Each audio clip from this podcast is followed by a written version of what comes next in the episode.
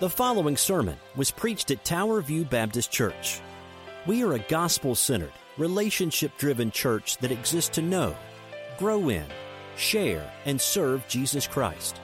We do all this for the glory of God. For more about us, please check out our website at w w w dot tower view k c dot com.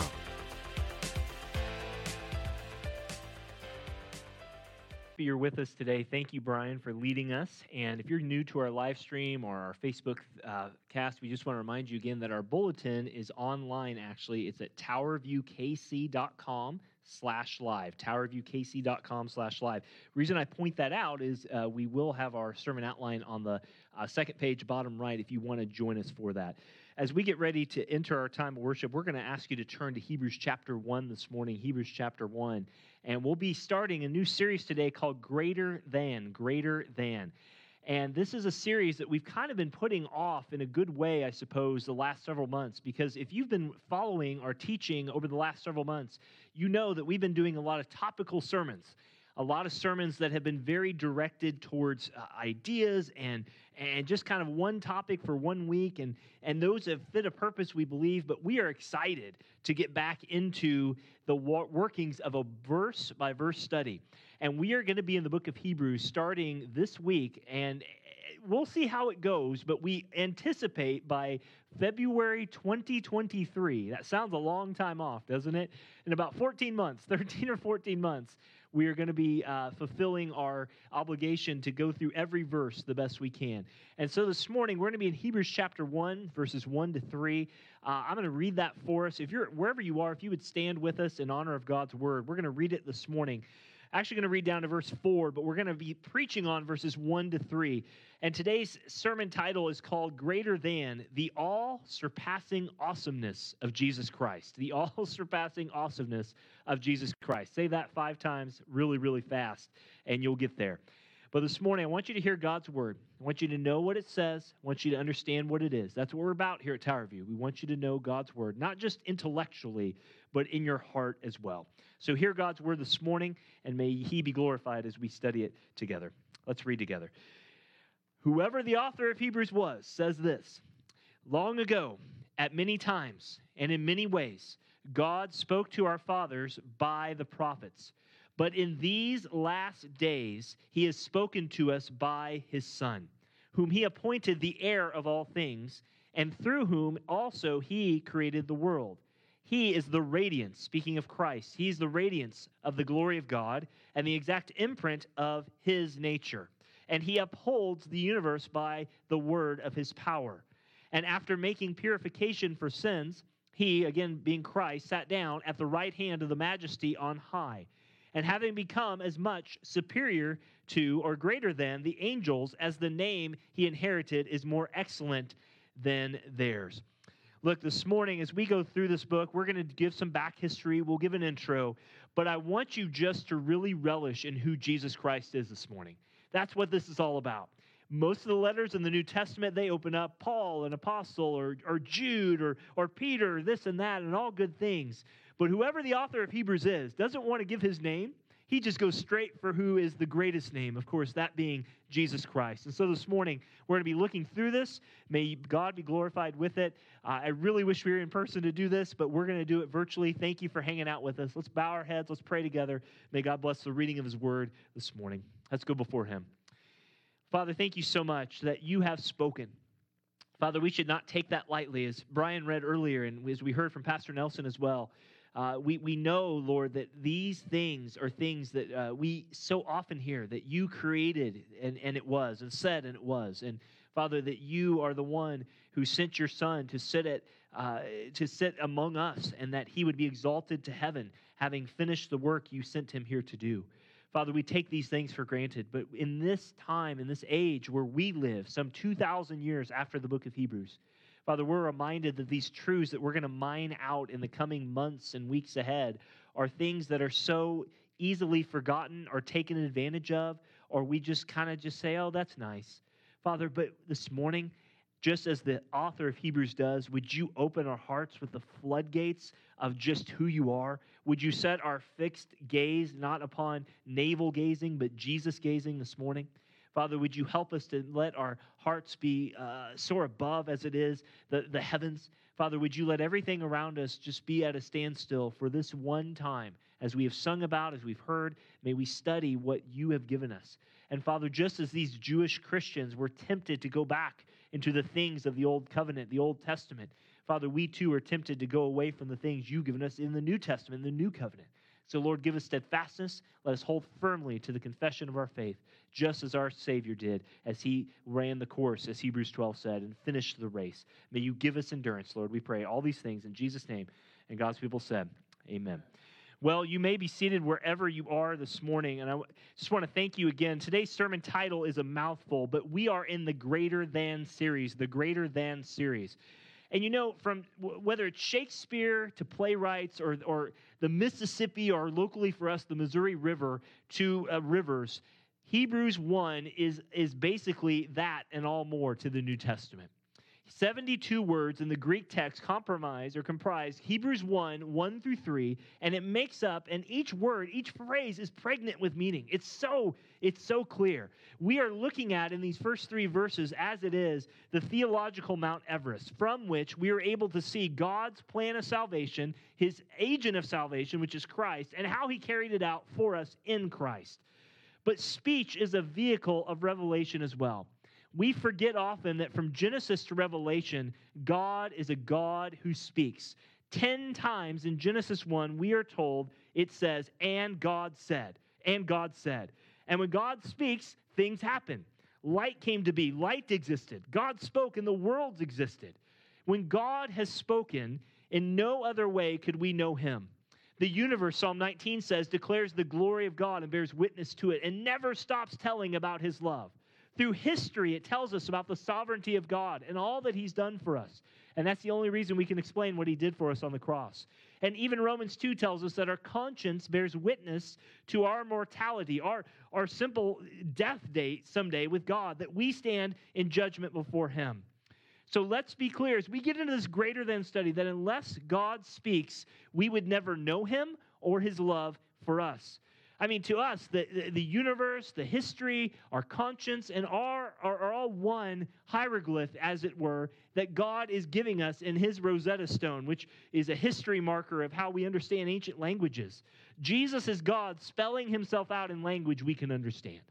Jesus is the speech of eternity translated into our time, the language of time. And, and the inaudible has now become audible. We now understand what God meant when he said things in the Old Testament.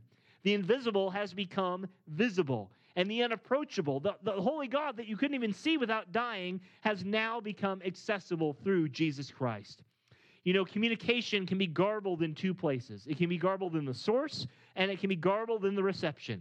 Any husband and wife know this. Well, you told me this, but I heard this, right? Or any kid gets that too. Mom, you said this, but you're actually expecting me to do this. And there's a story told of uh, Franklin Roosevelt, who once conducted an experiment when he was president during the World War Two days. And in, re- in a receiving line at the White House, as people passed by to greet him, he mumbled the words, this, clearly. He said this. He said, "I murdered my grandmother this morning." And people went by him and said, "Oh, that's so wonderful, Mister President. We're praying for you, Mister President. God bless you, Mister President." But as the ambassador to Bolivia at that time came to him and heard what he said, he leaned over to President Franklin Roosevelt and said, "Well, President, I'm sure she had it coming." When God speaks, he does not mumble. He does not stutter. God is the perfect communicator. Jesus is God's perfect communication to us. He's the ultimate communication to us. And as we look at this this morning, I want you to know that God has spoken. And as we go through this, you're going to see the awesomeness of Jesus captures our hearts and commands our lives. And I want you to see this in seven ways this morning. These are short points, but I want you to see how God has spoken once and for all through his Son. And that's why he is the all-awesome God. So let's get right into it. The first point this morning, uh, well, before we get there, let's give some back history. I'm, I'm jumping ahead of myself. Who wrote Hebrews? We don't know. Let's be honest about that. We don't know. There's a whole list of people from Paul to Barnabas to Mark to Philip. We have no idea who wrote it, but we do know it's inspired of Scripture, and it would have had to have been an apostle, someone who is divinely carried about by the Holy Spirit. It was written about two years prior probably to the fall of Jerusalem. So we're talking like sixty-eight A D. Why was it written? It was written to show that Christ is greater than all the Judaism systems from the past. God used the Old Testament. He used the system of Jewish ceremony and practice. And many Jewish Christians contemplated forsaking Christ to go back to those things. But the author of Hebrews reminds them that those things were a foreshadowing of what is now fulfilled in Jesus Christ. We cover the deity of Christ. We cover the sufficiency of Scripture, the security of the believer, all these great things. But one of the most unique things about Hebrews is, is that the Old Testament is quoted over one hundred times. Because again, God has spoken, and the author of Hebrews understands that. So who wrote the book? We really don't know. Origen, the great second century scholar, said, quote, only God knows for certain who wrote the book of Hebrews. It doesn't matter who wrote it. It matters what it says. And it says this, is that our God is an all-surpassing, all-awesome God. So let's get into verses one through three, that back history. I want you to see the first trait of this all-awesome God. I want you to see how he's spoken, with the first point being the superior word, the superior word. Look back at verses one and two. He says, long ago, at many times, in many places, God spoke to our fathers by the prophets. But in these last days, he has spoken to us by his Son. Look, God is there. God could be silent. God could have left us as we were, but he speaks. God, again, is a speaking God. From Adam in the garden all the way to the very last in Revelation, God has spoken. He says long ago, it's referring to the Old Testament era, the Old Testament era, that the fathers, from Abraham all the way to John being the last one, from the prophets Moses to Malachi. He says he spoke in many ways. It's almost like God took a dimmer switch. You know what those are, don't you? When you go to a place and you can kind of turn up the lights and turn them off. It's almost as God went through, there was a, a sense, and I'm going to use this phrase intentionally, a progressive revelation about what was to come. God would give out a little bit more here and a little bit more there about what he was going to do. And he did that to show us that the, the, the Savior was coming. Well, how did he show us in many ways? He gave us the law. He gave us the Ten Commandments. He gave us the sacrifices, the ceremonies, the kings, the judges. He gave us the book of Leviticus. Some of you are going to be there in about, oh, six weeks or so in middle February for your Bible reading plan, and you're going to question your sanity at times. But he also gave us symbols and parables to do this. But he says, in these last days, I want you to know, you know, so many people get so wound up about the last days, and they look at the news and all the feed and all these things that they want to place the, the, the proverbial tail upon the donkey or, or the pin on the donkey, whatever it is, you know the phrase. But friends, the last days have always been since Christ died until he comes back, whenever that is. But when Christ came, it was a consummation of his coming. He has now spoken to us through his Son. Jesus is the final word, and it can't be said in any strongest measure. No priest, no pope, no, no council, no whatever. Christ has spoken. This is why the Bible is complete as it is. We don't need, as, as our bulletin has a typo, we don't need a thousand and ten Psalms. We have what we have because we have what we have. And he's spoken to us. He is a superior word. And that's what everything in Scripture was. The epistles tried to explain and correct everything Christ said. Not correct Christ, but correct us in our understanding of it and the false teaching around it. Revelation, the book of Revelation, was about his coming again. The superior word was there. This is why the Father said at his baptism and, and, and on the uh, Mount of Transfiguration in Matthew seventeen five, the Father said, my, this is my beloved Son whom I am well pleased. Listen to him. Church, we would do well to listen to the Son. As pastors, we are fallible. We, we make mistakes. We're going to mislead you at times. But we pray that everything we do, we must listen, because God speaks in his word. God speaks through his word, and God has spoken in the ultimate word, which is Christ himself. In the beginning was the Word. The Word was God. And the Word was with God. And that is Christ and Christ alone. He is, first off, the superior word. That's the first awesome fact about our Savior. The second fact I want you to see, look at the end of verse two, is that not only is he the superior word, he's also the sole heir, the sole heir. The end of verse two says, he's spoken to us by his Son, whom he, referring to the Father, appointed the heir of all things. Through him, he's appointed the heir of all things. Graham Goldsworthy, which is a, a one of the, the one of the best commentators around, in my opinion, said this. He said, "For Jesus to be heir of all things implies that all things are defined in relation to him." If our lives were defined in relation to him, if our churches, our families, the words of Jesus, the words of the Creator, there's nothing more worthy of our attention.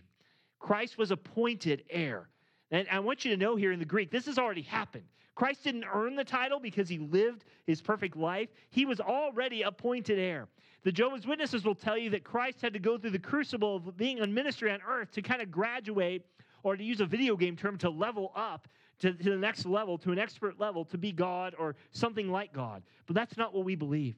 We believe that Christ is the sole heir of everything that we have. He is the only one who is able sufficiently to carry out the Father's plan.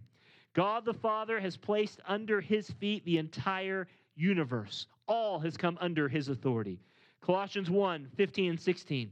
Christ is the image of the invisible God, the firstborn of all creation.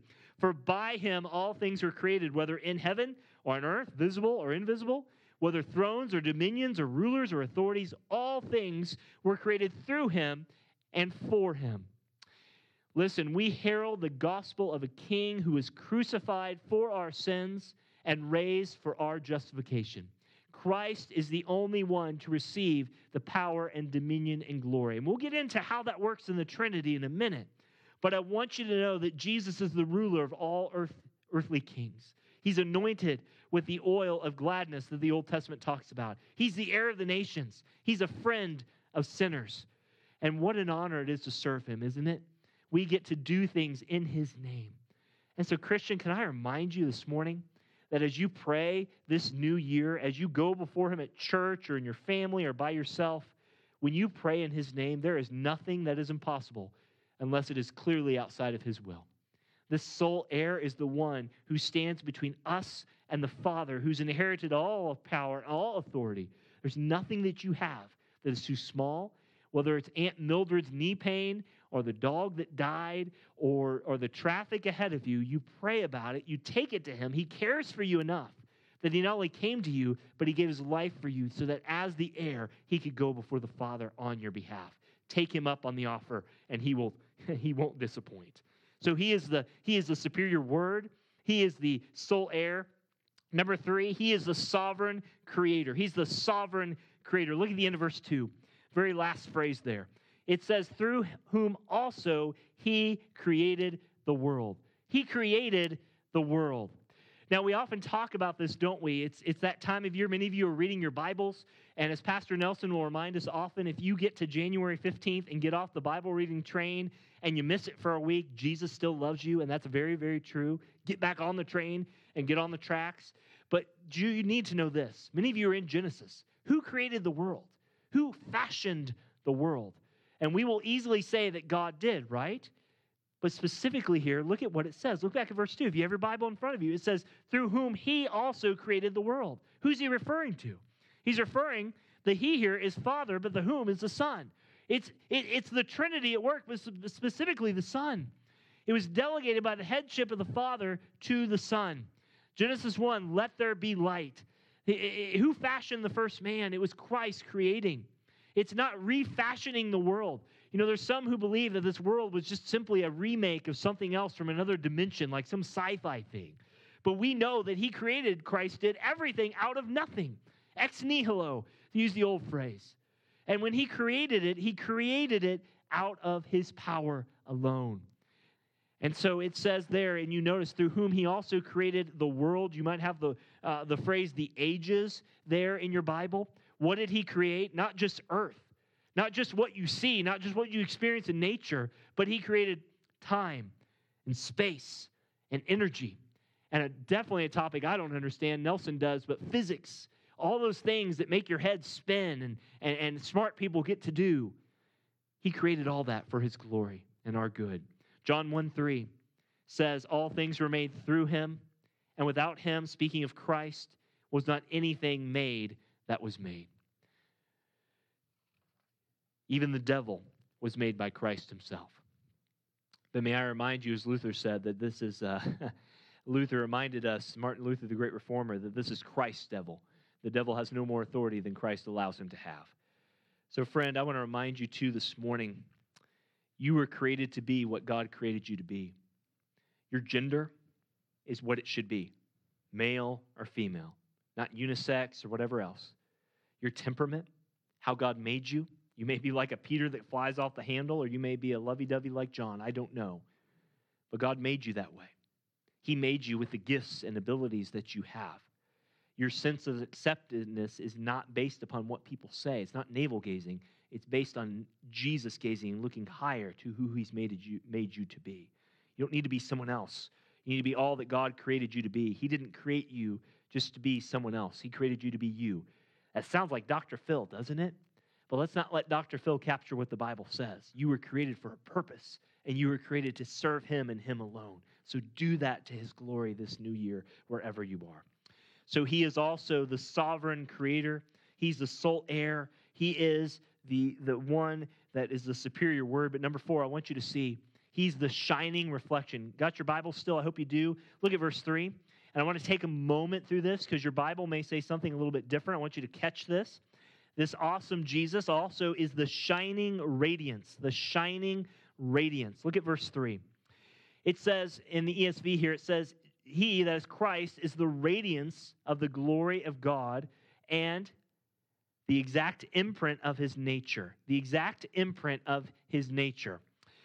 You know, this verse is best probably translated, and this will make my friend Brian, who's a King James guy, very happy. This verse in verse three is probably best translated in the New King James or King James or Geneva Bibles.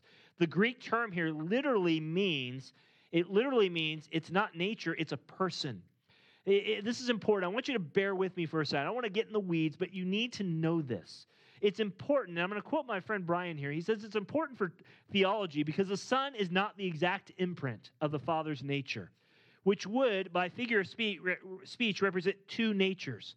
Closely connected with this is Christ's rebuke to Philip in John fourteen eight, and I'll read that for you. Philip said, Lord, show us the Father, and, and, and that'll be good enough for us. And Jesus said to him, have I not so long been with you, and yet you've known me, Philip? He that sees me has seen the Father. And so what is happening in this verse is you may have the phrase uh, radiance, you may have the phrase exact imprint. What we want to make clear here is that there is one Father, there is one Son, and there is one Holy Spirit. There is one God in three persons. The Father is not the Son. The Son is not the Spirit. The Spirit is not the Father. They each have a unique nature. But the point of this passage is, is that Jesus is the shining radiance, the exact imprint. He's not just some lower God. He's not just some lesser deity. He is exactly God himself, though distinct from the Father, distinct from the Son, and, and the Son is the express image of the Father's person. The revelation of the person of the Son reveals the Father to us, as the Son is the express image of the Father. So what does this mean? It means, as Colossians two nine says, quote, for in him the whole fullness of deity dwells bodily. Jesus is not a reflection of the Father. He's not just simply some mirror like the moon is of the sun to us coming to earth. Jesus is fully God. That's really the point being made here. He is who he says he is. It's not partial. He is exactly who he says he is. Colossians one fifteen, he's the image of the invisible God. You say, well, Pastor, what does God look like? Well, if you want to know what God looks like, look to Jesus, right? Let's go back to John. John one fourteen. Jesus, it's written about Jesus. It says, and the Word became flesh and dwelt among us. And we've seen his glory. Glory is the only Son from the Father, full of grace and truth. And Jesus said in John twelve forty-five, whoever sees me has, see, has seen him who has sent me. You want to know what God looks like? You look towards Jesus. And so, friends, I want to remind you, this is such an important point because so many false cults get into the, the, the, the weeds of, of trying to change what the Bible actually says. Jesus is fully God and fully man. He's not the Father. He's not the Spirit. They are distinct in the Godhead, the Trinity. But here it says that he is the shining radiance, meaning whatever the Father is, whatever attributes, whatever traits, whatever power, they share it together. Jesus is not less.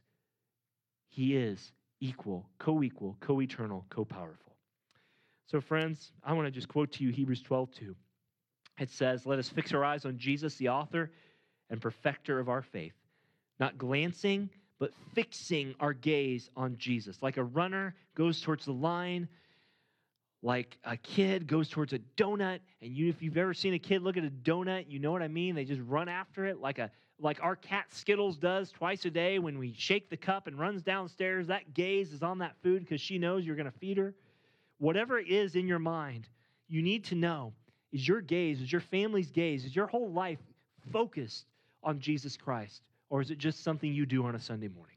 He is the shining radiance. Number five, he's the sustaining power. The sustaining power. Look at the end of verse three.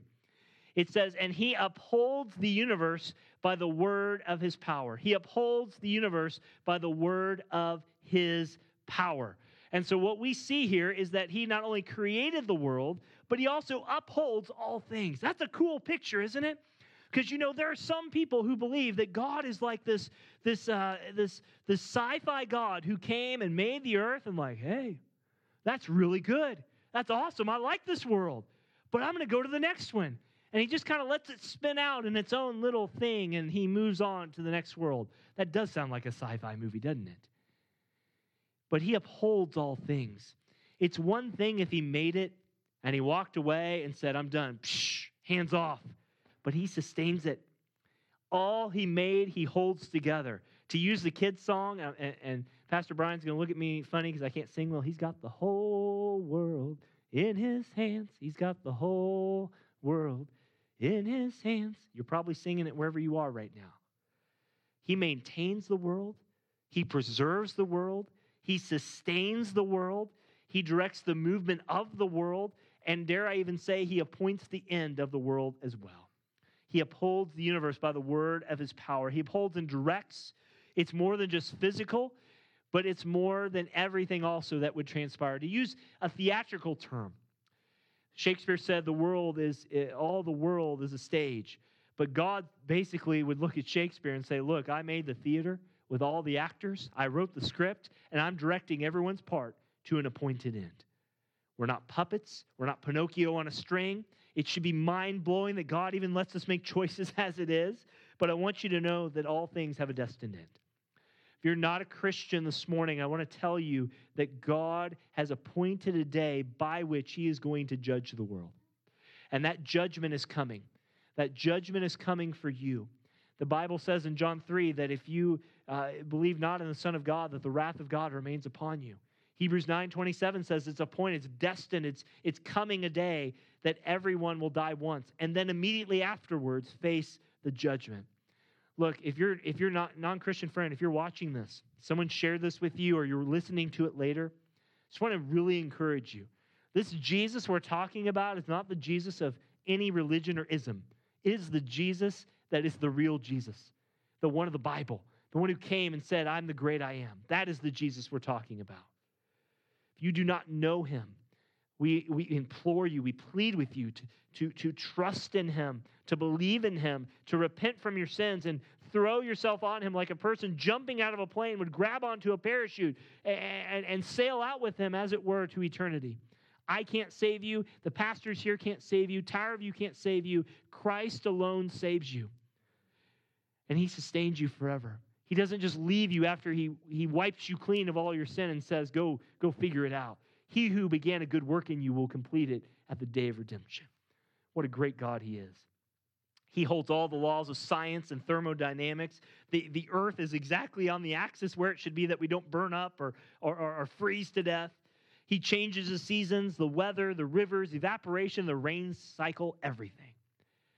And Christian, he sustains our little lives. Can I emphasize that word little? Because we are. You might say, little man, little woman, big God. Weak man, weak woman, strong God. Faithless man, faithless woman, faithful God. Sinful man, sinful woman, saving God. Yeah, that pretty much sums us up. And yet he holds us all together. What an awesome God we serve. Let's move on. Number six, another awesome fact about this Jesus is that he is the sin-bearing substitute, the sin-bearing substitute. We look at the end of verse three, or middle of verse three, actually. Is why did he come? after making purifications for our sins. After making purifications for our sins. He's going now from the spiritual to the redemptive. He's going from, from what Christ has done in his power now to applying it to us in a little more practical way. It says the purification of sins. This is the entire substitute of the cross. Look, the point is, is that in the Old Testament, priests had to make sacrifice after sacrifice after sacrifice after sacrifice, and it never took away any sin. Well, Pastor, I thought they did that to get rid of their sins. No, Hebrews eleven tells us we are saved by one way and one way only. It's been the same for all eternity. How are you saved? You are saved by faith alone in Christ alone. Look, you are purified. You are cleansed of your sins. Christ had his own purgatory. We believe as Christians there is no purgatory. There's no second chance where you sweat off with Richard Simmons sweating to the oldies trying to burn off all the things that you did here on this life. two thousand years ago, Jesus had his own purgatory. He purged. He, he burned away. He cleansed all of our sins. He washed them away. He scrubbed us down. And he fulfilled by being the high priest and the sacrifice once and for all what we could never do for ourselves. Look, how do we know that the priest could never forgive sins by the sacrifice of animals? Because they did it again and again and again and again and again. It never forgave a sin. One death accomplished that. Hebrews chapter ten. If you'll save your spot there, go to Hebrews ten eleven. Turn with me to Hebrews ten eleven if you have your Bible. Hope you still do. We're getting close. Hebrews ten eleven. And it says this. It says, "And every priest stands daily at his service, offering repeatedly the same sacrifice, which can never take away sins." Many of you grew up as I did, thinking that those sacrifices in the Old Testament could literally take away sins. But friends, here's what it says. It never takes away sins. But when Christ, Hebrews ten twelve, uh, offered for all time a single sacrifice for sins, he sat down at the right hand, waiting for that time until his enemies should be made a footstool for his feet. Hebrews ten fourteen, "For by a single offering, he's perfected for all time those who are being sanctified." Christ's death is sufficient. It's final. Christian, if you are one of these who've walked for a long time and claimed the name of Christ, but you wake up every day unsure whether you're truly a Christian, first off, I want to thank you for being honest with that question. Most people aren't. Secondly, I want to encourage you to ask yourself this question. Did you come to know Jesus because of something you prayed, something you parroted, something that you did to, to kind of pat yourself on the back and, and, and make happy those people who were telling you to get right with Jesus? Or did you really come to know Jesus? It's not to say that God can't use a sinner's prayer or a walking of an aisle or whatever, but, but those are means to a greater end. The greatest end is, did you trust in a decision you made, or did you trust in the Christ who made that decision once and for all to give himself for us so many years ago? And if you're unsure of your salvation, I would encourage you to go to our website, Tower View K C. In the last several weeks, we've answered that question. But if you really don't know if you're saved, if you've really been playing a fake church for a long time, fake Christianity, I would encourage you. You need to get right with the Lord. And you need to know that it comes from Christ, who made purification for your sins in him and him alone. Coming to church won't do it. Reading your Bible a thousand times over won't save you. It's trusting in Christ and Christ alone. Because of his finished work, we are totally forgiven. The cross was our judgment day. We've been declared legally righteous in Christ. God is our Father, and he'll never love us more than he does now. What an awesome, surpassing God this is. All right, last one. You ready? Number seven. Look at the end of verse three. Number seven. We'll close with this. He is the supreme Lord. The supreme Lord.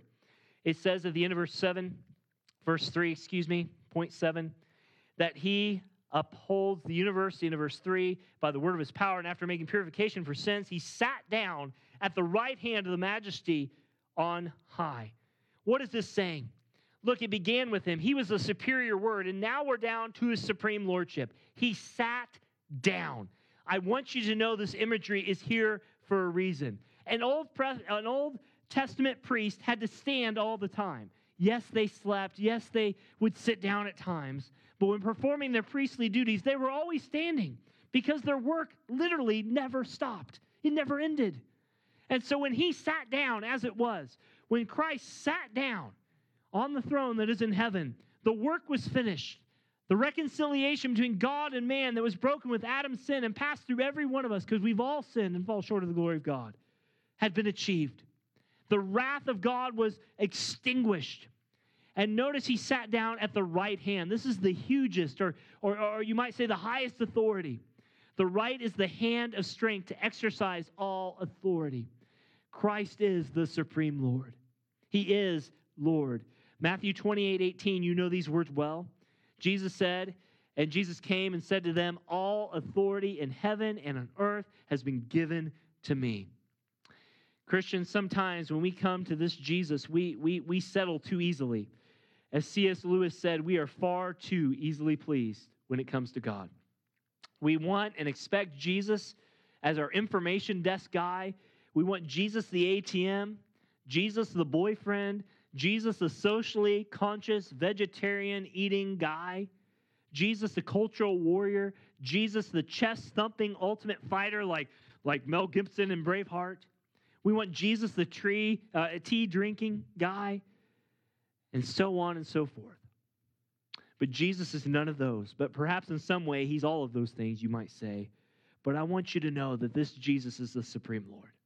He is the all of God, and he is all of life. We worship an amazing God who supplies all our needs according to his riches in Christ Jesus. This last phrase we'll close with, Philippians two eight. Therefore, God has highly exalted him, that is Christ, and bestowed on him the name that is above every name, so that at the name of Jesus every knee should bow, and every tongue confess, whether in heaven or on the earth or under the earth, and every tongue confess that Jesus Christ is Lord to the glory of God the Father. We serve an awesome God. Guys, if you're here today and you are entering this new year with all sorts of stuff, I want to remind you about who our God is. He is a God who has spoken. He is a God who's given himself for us. He's a God who loves you. He's a God who's directing you. And Tower View family, I want to remind you that God is greater than any obstacle we face as a church family together or as we seek to win the world for Jesus Christ. He is that God. I just pray this morning that your heart's refreshed about who we serve. I pray it's refreshed about who he is, about who we are, and what he's called us to do. Because really, when we know him, he commands our hearts and he captures our lives. And that's what we know to be true. Will you pray with me? After we pray, we'll have one closing song. Uh, with Pastor Brian as he comes. But I'm so glad you're here. Church family, we wish we could see y'all. We miss y'all. We really do. But thank you for your time this morning. Let's pray. And we'll continue our study next week. But what an awesome God we serve. Let's bow our heads together. Father, we thank you for your Son. We thank you, Lord, that he is the superior word. Lord, he is the sole heir.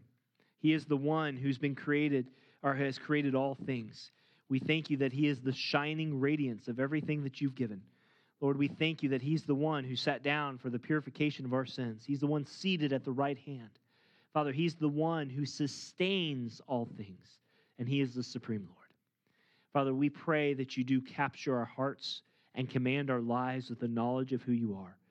And Father, uh, we are not uh, without uh, not thinking that for some listening to this, even though they know these truths, are thinking, well, that doesn't pay the light bill, or that doesn't solve the relationship problem I'm having, or, or that doesn't help me find a job, or that doesn't help me make this decision, or fill in the blank life thing that needs to happen.